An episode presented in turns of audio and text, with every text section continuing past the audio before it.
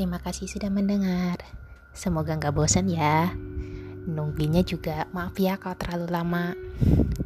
Dan untuk beberapa hari ini ke depan mungkin pembuatannya juga jaraknya lama banget. Dikarenakan ada sesuatu ya biasalah ada urusan sibuk. Namanya juga manusia. Pasti ada kesibukan yang lain. Oke. Okay ada yang DM direct message. Itu teman aneh juga. Dia minta dia pengen kayak ngebahas masalah ya biasalah masalah-masalah asmara gitu. Oh iya yeah. bagi yang berpuasa semoga puasanya lancar ya.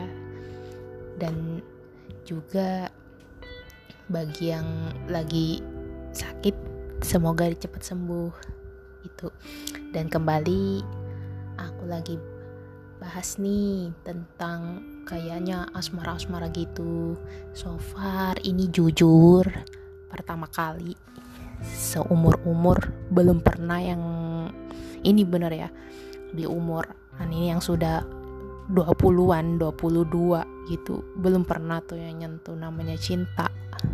Tapi ini akan aku bahas yang sedang lagi trending yang itu tentang ghosting sedikit-sedikit masalah berawal dari media sosial ketemu bukan ketemu sih lebih tepatnya kayak DM direct message nggak lama saling kenal akrab nggak lama minta nomor biasalah minta nomor WhatsApp atau ID ID line dan kemudian chat chat chat chat chat jus berlanjut mungkin tidak lama rasa penasaran akan muncul.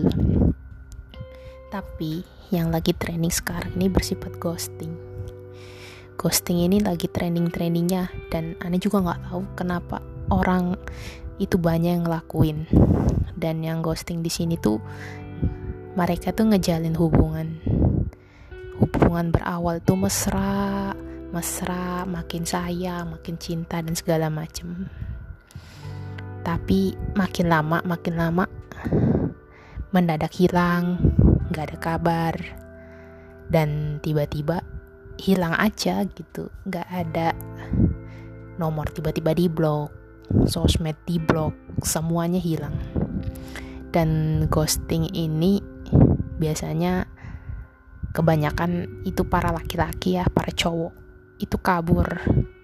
Tapi nyatanya nggak semua ghosting itu memang kebanyakan cowok tapi cewek juga bisa ngelakuin ini. Karena apa? Kan karena kan via online. Jadi orang bebas. Nggak ada yang tahu. Dan juga ya enak aja gitu. Nggak mak nggak ketemu juga bisa ngelakuin kayak gini. Dan alasannya kenapa sih ngelakuin kayak gini?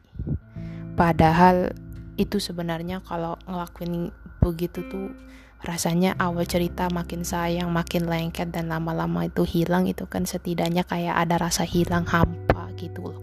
Kok gini amat ya awalnya kok akrab baik tapi makin lama makin lama kok kok makin ranahnya itu makin berkurang ngechatnya juga makin makin sepi-sepi dan hilang gitu. Ternyata itu juga ada alasannya loh karena ghosting ini salah satu melarikan diri itu yang paling gampang sama aman. Ya karena aman karena nggak bisa dilacak juga dong rumahnya di mana. Pasti kalau kita chat yang kayak online itu kan nggak mungkin dong rumahmu di mana alamatnya di banyak mana. Tapi ada juga yang nanya kayak gitu. Terus kalau ghosting ghosting itu kalau cowok itu juga mungkin dia nggak gentle atau dia bukan pemberani jadi kesannya tuh konteksnya itu dia kayak pengecut gitu. Kayak ndak bisa ngadapin oh ini kah oh nanti gue kenalan gitu gini-gini. Tapi dia kayaknya nggak berani. Kalau ghosting apalagi masalah cinta ini. Wah ini bahaya bahaya bah, bahaya nih. Karena apa? Jujur ini ini luar konteks tapi aku nggak pernah ngelakuin kayak begini dan juga aneh nggak bakal mau masa mau buat-buat beginian. Tapi ya namanya ada yang minta ngebahas oke okay lah. Nah ghosting yang dilakuin dalam hubungan cinta itu kemungkinan pelakunya itu mendapat orang yang lebih baik. Pasangannya kurang memuas kurang puas atau pasangannya terlalu nggak aktif gitu ya atau pasif bosan ya begitu begitulah. Terus juga pelaku ini tuh nggak tahu sesuatu yang dirasakan pihak yang dighosting tuh sehingga memilih jarak. Mungkin biasanya awalnya lewat PDKT atau via dimacomblangin orang. Dan juga ghosting ini tipikal orang yang bisa dibilang dari orang introvert tapi nggak nggak semua orang introvert tuh orang begitu kalau introvert itu kan dia lebih cenderung kalau bergaul apa di lingkungan banyak orang tuh memang dia rada susah komunikasi. Tapi sebenarnya orang introvert itu bisa berkomunikasi tapi mereka agak kurang pede aja kalau di banyak orang. Tapi kalau ghosting ini dia lebih cenderung ke sifat pengecut dan dia tuh juga nggak berani ngungkapin perasaannya itu ke orang secara langsung. Sebenarnya hampir sama tapi ini konteks dalam artian itu beda. Terus juga ambil singkatnya aja deh. Karena wajar ya lagi suasana puasa kondisi juga mungkin ada yang masih setengah-setengah nyawa belum terkumpul banyak.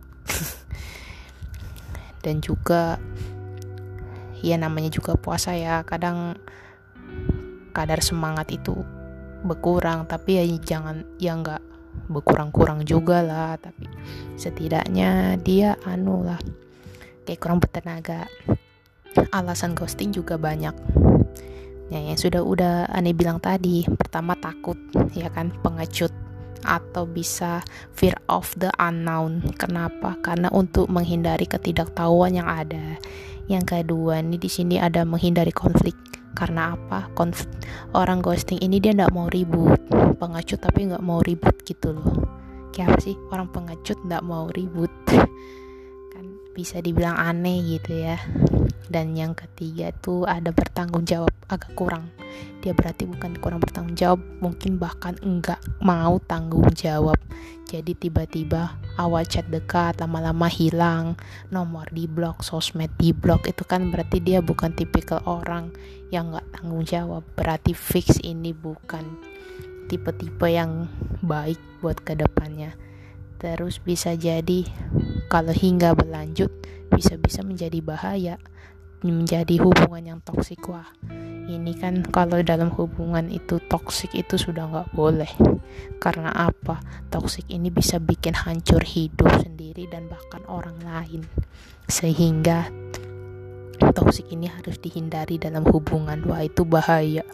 Bahaya toksik itu ibarat racun yang bisa ngebunuh semua orang jadi caranya gimana menjadi diri sendiri. Jadi diri sendiri itu sangat penting. Karena apa? Niku aneh kasih tahu ya.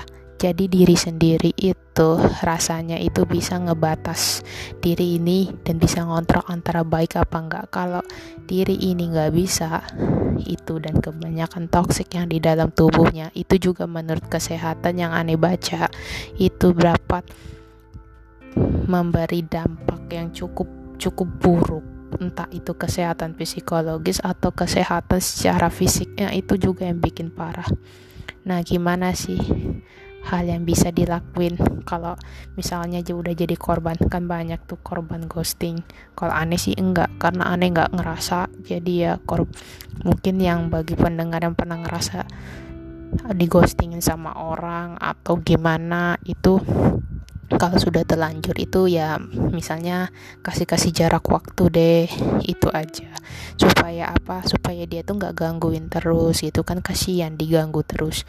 Terus yang kedua tuh jangan langsung nyalahin diri sendiri. Wah ini bahaya kalau nyalahin diri sendiri. Karena diri sendiri nggak sepenuhnya bersalah.